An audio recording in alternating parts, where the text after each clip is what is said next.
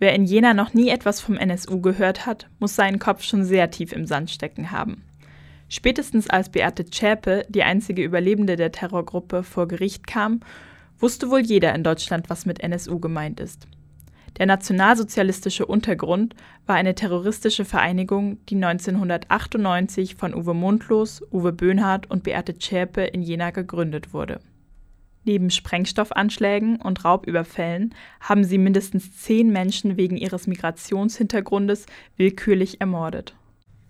2011 nahmen sich Mundlos und Böhnhardt das Leben.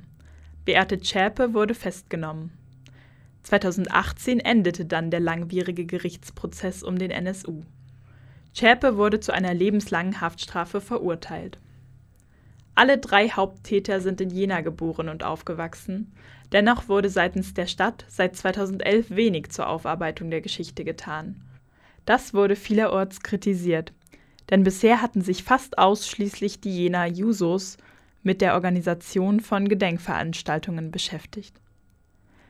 2020, neun Jahre nach dem Auffliegen der Terrorzelle, möchte die Stadt dies ändern.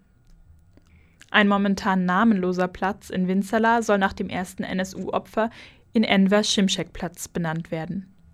2021 soll dann als Gedenkjahr für alle Opfer des NSU gelten. Dafür ist eine Konferenz geplant, bei der Soziologinnen, Historikerinnen und Politikwissenschaftler*innen sich der Geschichte des nationalsozialistischen Untergrundes, speziell mit Blick auf seine Entstehung in den 90er Jahren widmen. Die zentrale Aufgabe dabei sei es, die Vorgänge zu verstehen und eine Wiederholung zu verhindern, so Oberbürgermeister Nitsche.